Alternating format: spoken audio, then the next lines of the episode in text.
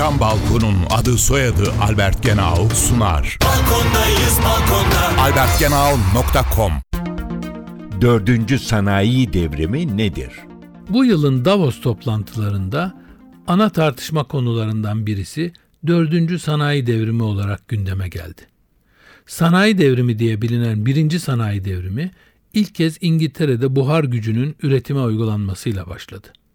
Bu uygulama o zamana kadar atölyelerde büyük ölçüde elle yapılan üretimin makinelerle yapılmasına yol açtı ve üretimin görülmemiş biçimde katlanarak artmasını sağladı.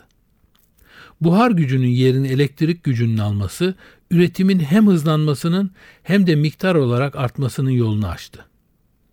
Elektriğin sanayiye uyarlanmasına ikinci sanayi devrimi deniyor.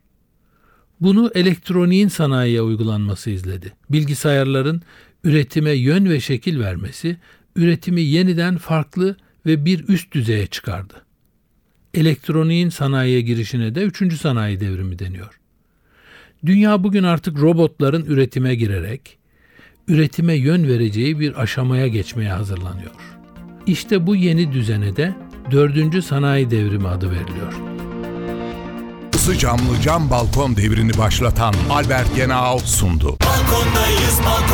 albertgenau.com